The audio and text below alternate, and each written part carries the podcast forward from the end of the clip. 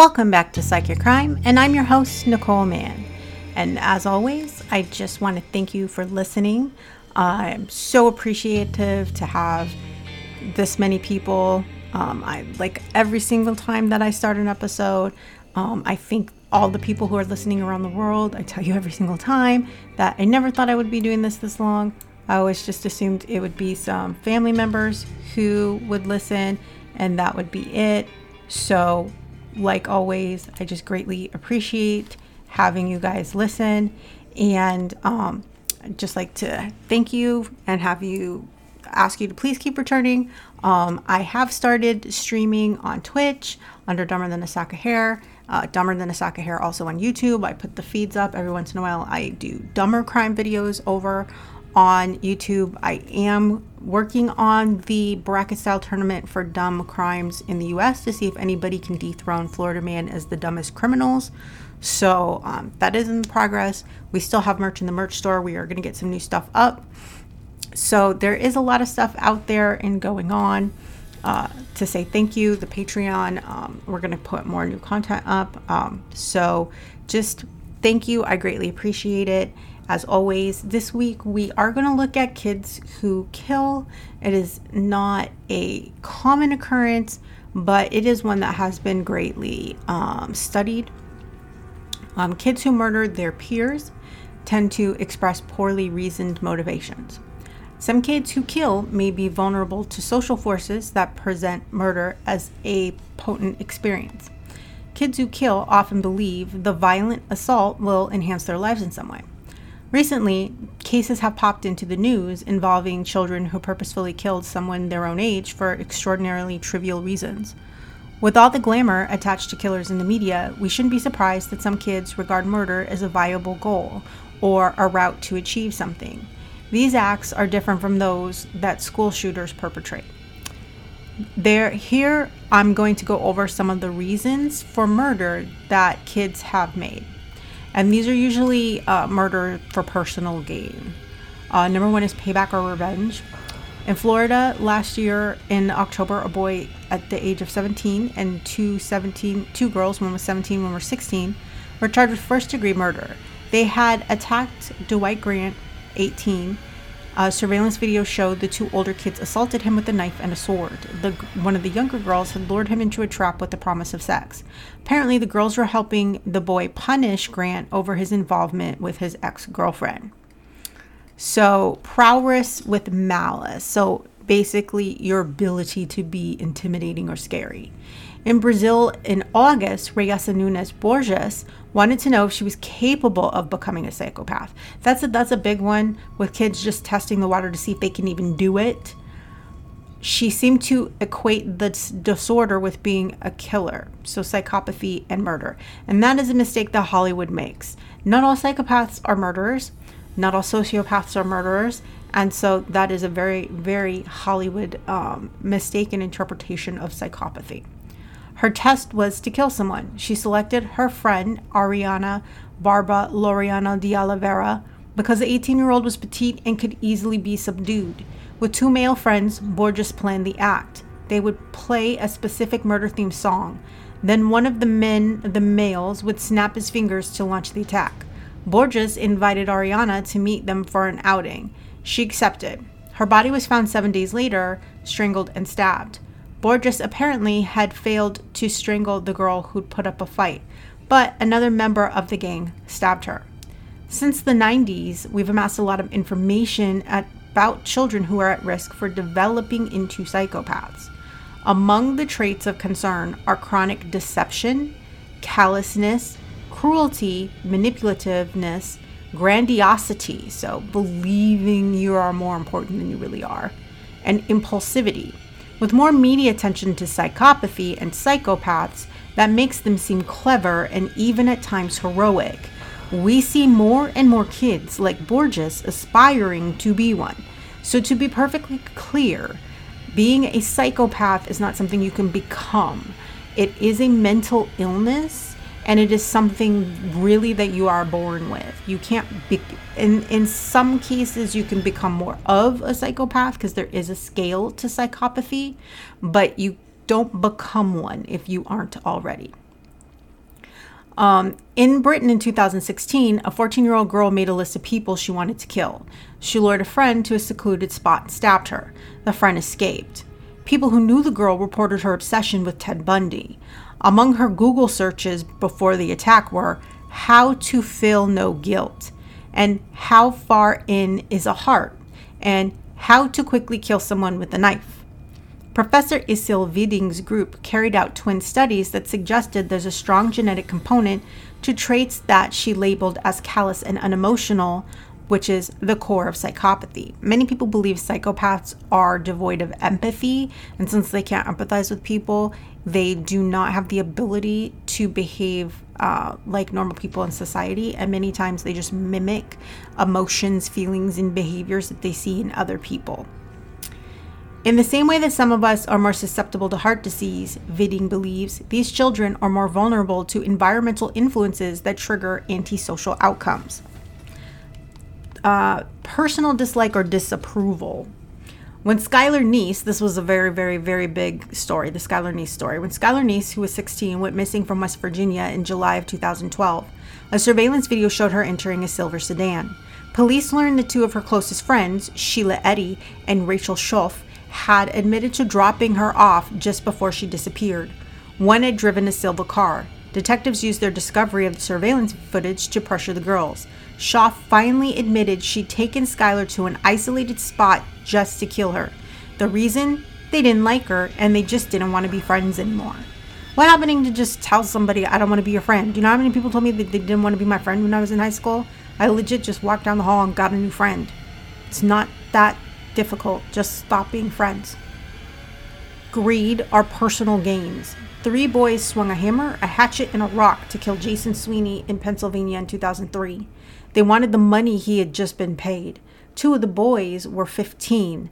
Justina Morley, however, was the mastermind. She'd seductively lured Sweeney to an isolated spot for the attack. She'd also chastised the boys when they initially abandoned the plan. She also group hugged all three after Sweeney's broke over Sweeney's broken body. Morley's post-crime correspondence with her cohorts displayed shocking comments. I'm cold-hearted, death-worshipping bitch, she said who survives by feeding off the weak and lonely. I lure them in and then I crush them. Her motive ha- appears to have been darker than just financial gain. So, this actually inspired an episode of Criminal Minds, um, where, if I remember correctly, Brian Austin Green played the older brother of a boy who was convinced by a girl to lure somebody in and kill them so they can rob them of the money they just got paid for their job. Um, and the last one is em- delusional emulation. Ed, an imaginary friend, allegedly allured 16 year old Steven Miles to kill. Miles also embraced a fictional hero, Dexter, Dexter from the TV show. He's a serial killer slash vigilante. The boy fatally stabbed his girlfriend and used his tree surgeon father's tools to remove her limbs. He wrapped her parts in cling wrap, like Dexter, and placed them in trash bags. Although the court recognized the media influence on the assault, Miles got no past for diminished capacity.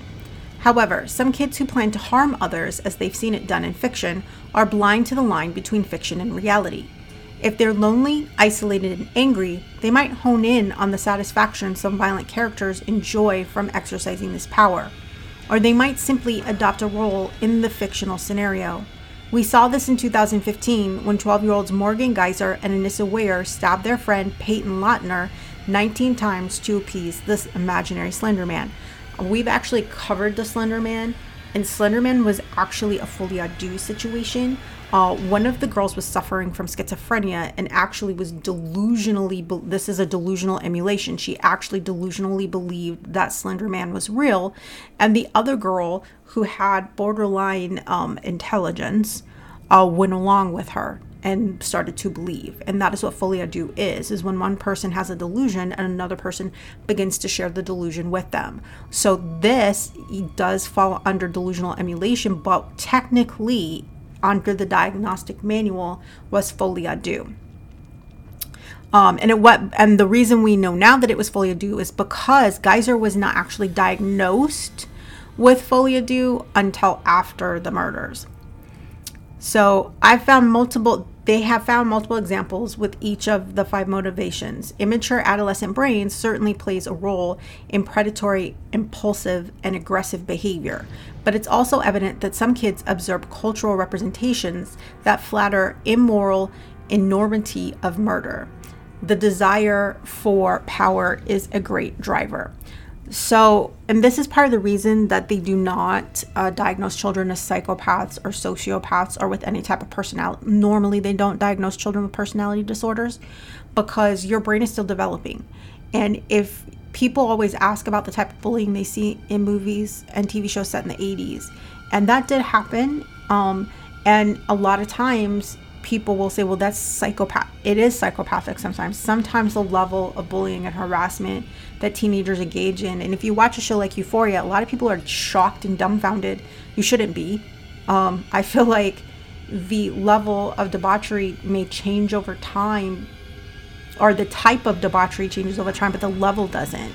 I feel like it's the same kind of things that you were probably up to, but just a different manner. And it's more the manner, not exactly what they're doing, that is so shocking.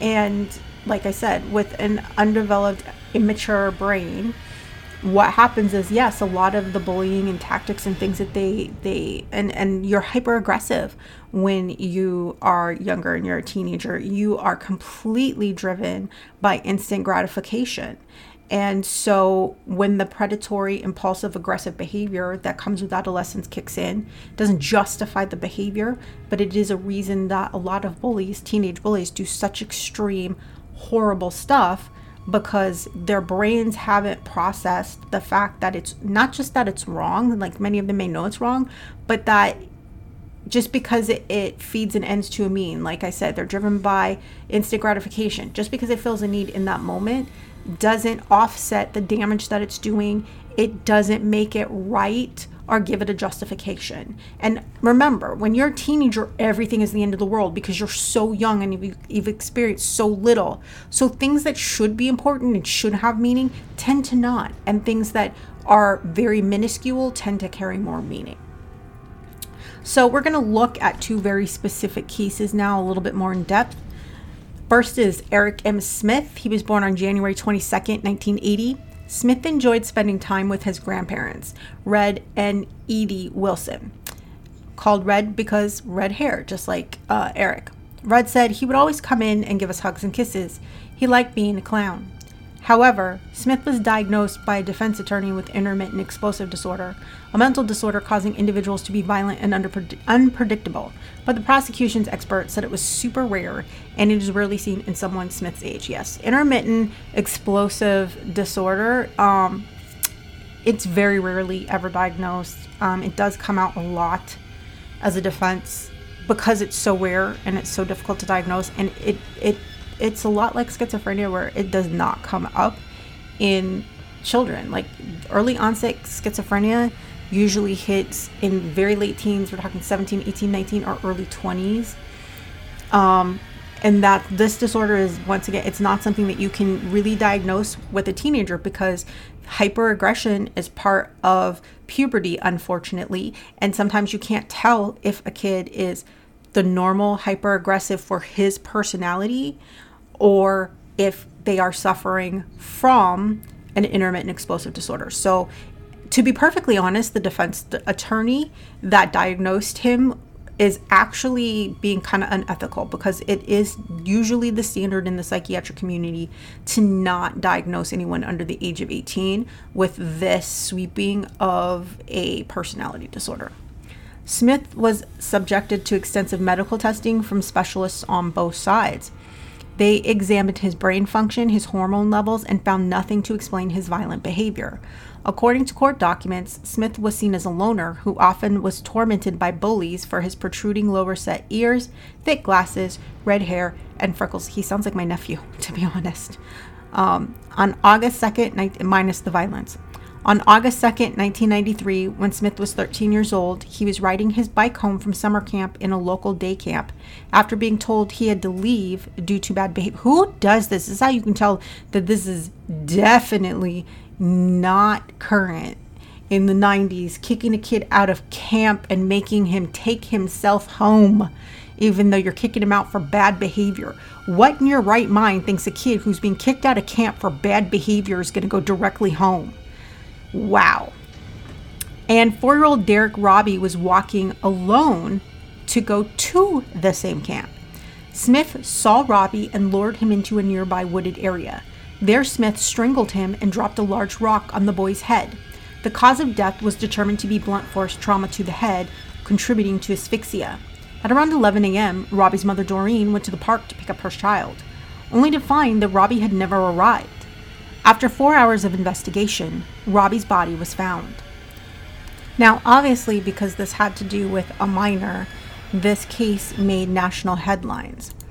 And since he was only 13 and the victim itself was four, on August 8, 1993, Smith confessed to his mother that he had in fact killed the child. The Smith family informed law enforcement the same night. In his 2014 parole hearing, Smith said that he had confessed that he took his rage out on Robie over the fact that he had been bullied by older children at his school and also by his father and sisters. Smith said that he had in fact sodomized him with a stick just to make sure that he was dead.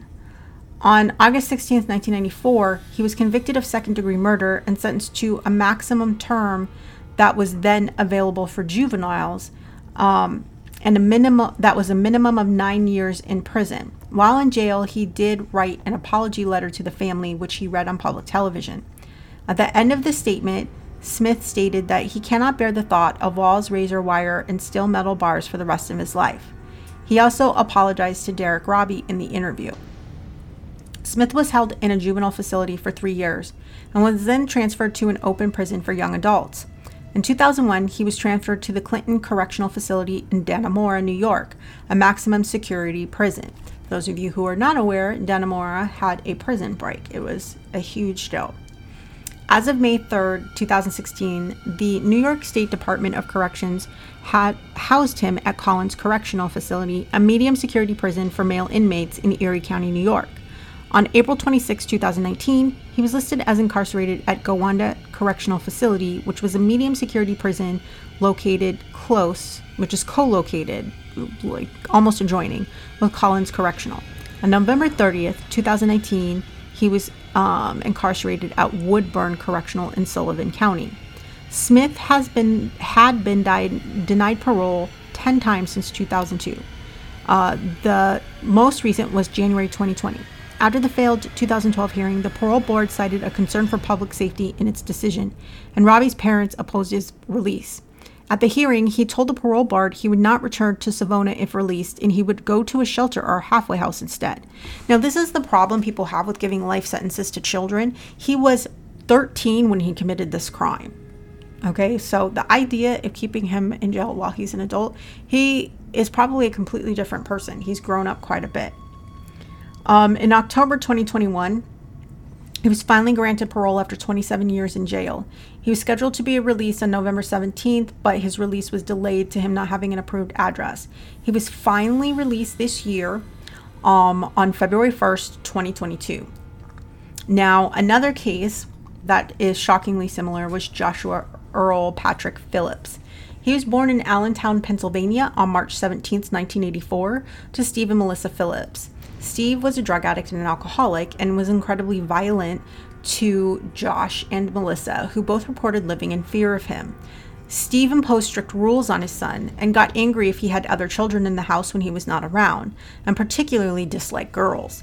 Melissa said she never understood why her husband had such a problem with girls. In November 1998, Phillips was 14 years old and living with his family in Jacksonville, Florida. Neighbors described Phillips as quiet and friendly. According to Maddie Clifton's mother, Phillips and her daughter were friends, and she never had any reason to be afraid of him. Phillips had no arrests or history of violence prior to the murder. His school teacher said he was a popular student who did not stand out. She described him as fun and silly. According to Phillips, on November 3, 1998, he was home alone when Maddie Clifton, who lived across the road from him, came to his house asking him to come play and he and play baseball with him. Phillips agreed, even though he was not allowed to have friends over while his parents weren't home. As the two were playing baseball, Phillips accidentally hit the ball into Clifton's eye, causing her to bleed, cry, and scream. He panicked, knowing his father would be home soon, and was desperately afraid of his reaction. So he grabbed, dragged Clifton into the house, saying that the clothing came off of her lower body as he did this. He hit her again with the baseball bat to stop the screaming before putting her under the base of his bed. The bed, by the way, was a waterbed. When Steve returned home, Phillips interacted with him for a period of time before going back to his room. When Phillips discovered that Clifton was still alive and moaning under the bed, he removed the mattress, cut her throat, and stabbed her in the chest seven times with a knife from a Leatherman toolkit. Clifton's disappearance was reported around 5 p.m. Police and volunteers searched for Clifton for six days. Phillips participated in the search. He later stated that he spent the following week living in denial, saying, I was putting myself in a fantasy world, that nothing had happened. That was my defense mechanism for everything when I was a kid. I never made the decision, so I ignored it. I just did. On November 10th, Melissa Phillips went into her son's room and noticed a wet spot on the floor. She searched the room and found Clifton's body, immediately leaving the house to report it to the police. Phillips was arrested the same day at school and confessed within hours. Prosecutors disputed some parts of his story. State Attorney Harry Shorstein suggested the murder may have been sexually motivated, saying that Phillips had talked about sex with both Maddie Clifton and her older sister. The autopsy found no evidence of sexual assault, though prosecutors er- argued the lack of dirt and sand on Clifton's body did not support Phillips' assertion that her clothes came off as he dragged her into the home. Prosecutors also noted that no blood was found in the backyard or on the baseball that Phillips had said struck Clifton and argued this did not support his version of events. Look, I really my issue here is that they immediately jumped to this had to be sexually motivated. And even though there clearly is no evidence of sexual assault, nothing happened in that manner to this child. And so, like, this happens quite a bit. Whenever something happens to a female child, they automatically assume it had to be sexually motivated. But they didn't do that with the other boy. I find that with the boy in the other case. I find that incredibly strange that whenever a female child is hurt, anytime a female's hurt, they always assume it's because of sex. But whenever a man or a male child is hurt, that's the last thing they the last thing they think about. And I find that incredibly both interesting and incredibly sad and devastating because you are not fully investigating things to the best of your ability when you do things like that. So Phillips was tried as an adult. The trial was moved from Duval County to Polk County over concerns about the publicity in Jacksonville. I lived in Jacksonville. Yeah, the publicity would have killed this case. Phillips' lawyer, Richard D. Nichols, did not call a single witness for the defense, a move the prosecutors later said was surprising and risky.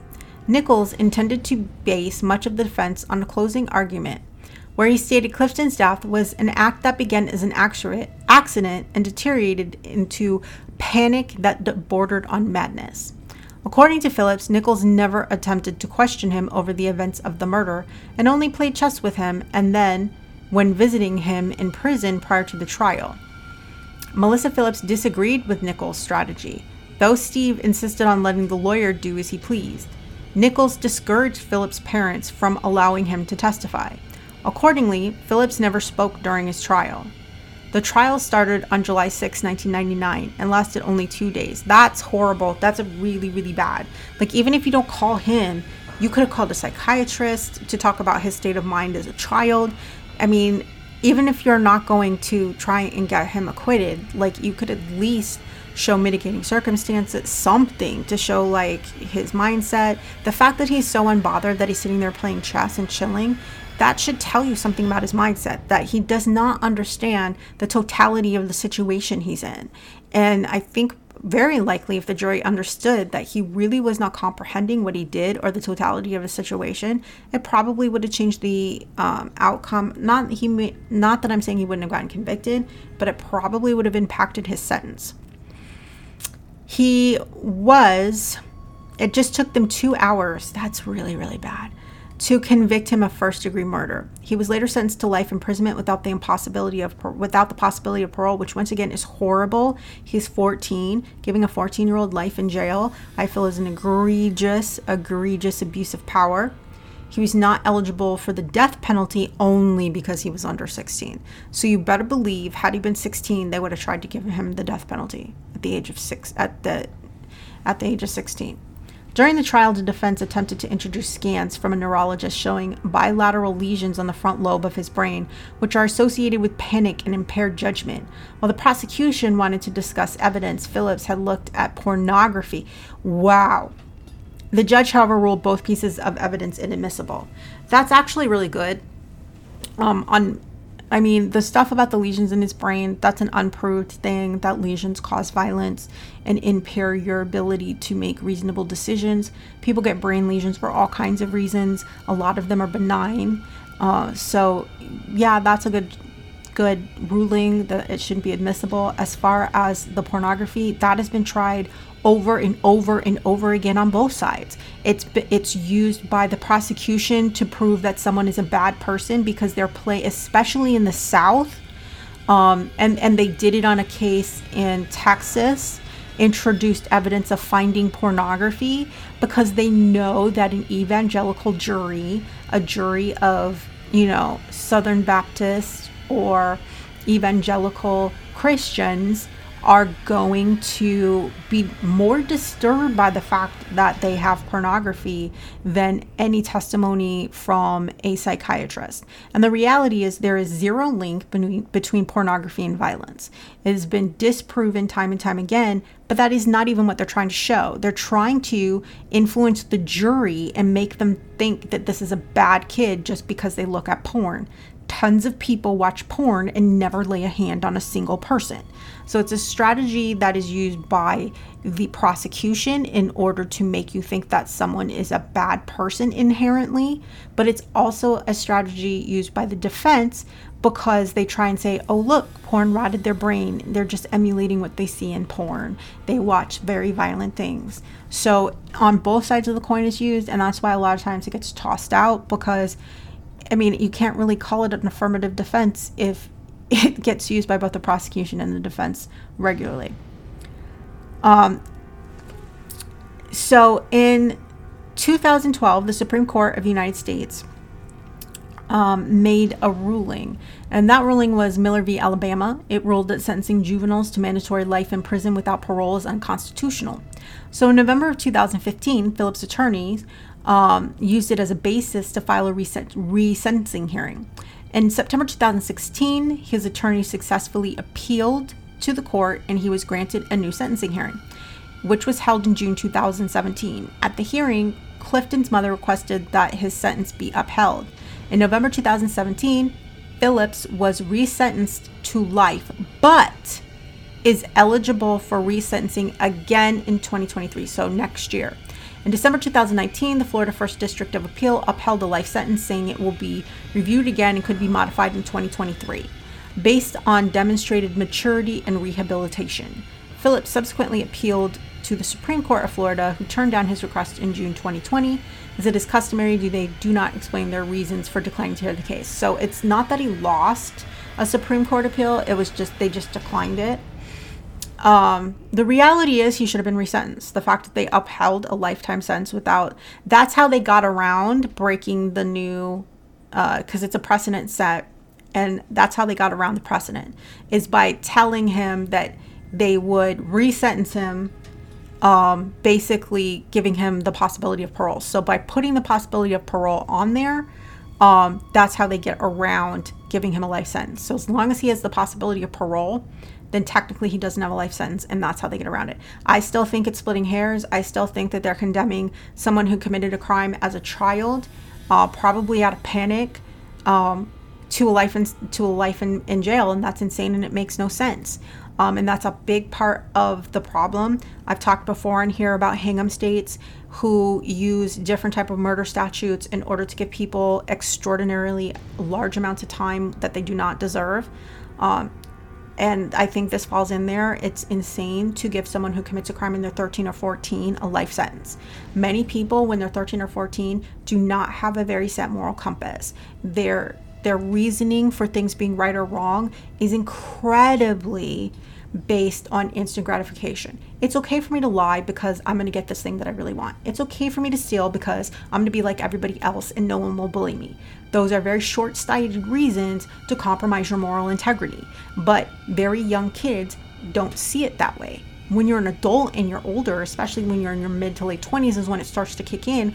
Moral integrity is not something that should be flexible, and that these are your values, this is what you stick by, and if you miss out on things, you miss out on things. If people tease you for it, they tease you for it, but it shouldn't be flexible. And it, it takes time. It takes time for you to grow into that, to understand who you are, and to be able to not be ruled by your more volatile emotions. And so I do think it's incredibly horrible that, and it is draconian for us as this, you know, this first world country that we're supposed to be to be putting juveniles to be putting children in prison the entirety of their life and it's also a horrible tax on our system and the resources of our citizens. Um, so that was a look at child murderers. Um, we looked at the case of Joshua Phillips and the case of Eric Smith. Next week, we are going to look into the Tinder swindler. Um, I wanted to look into this and I wanted to go over this case because obviously romance scams are nothing new. They've been around forever. But this man took it to a whole nother level by swindling multiple women at once out of tens of millions of dollars. And so we wanted to look into the psychology behind someone who would do something like this and also give you some tips and tricks on how to look out for people like this and avoid being taken in. So, in the meantime, I hope you sleep better knowing the how and why people do such awful things.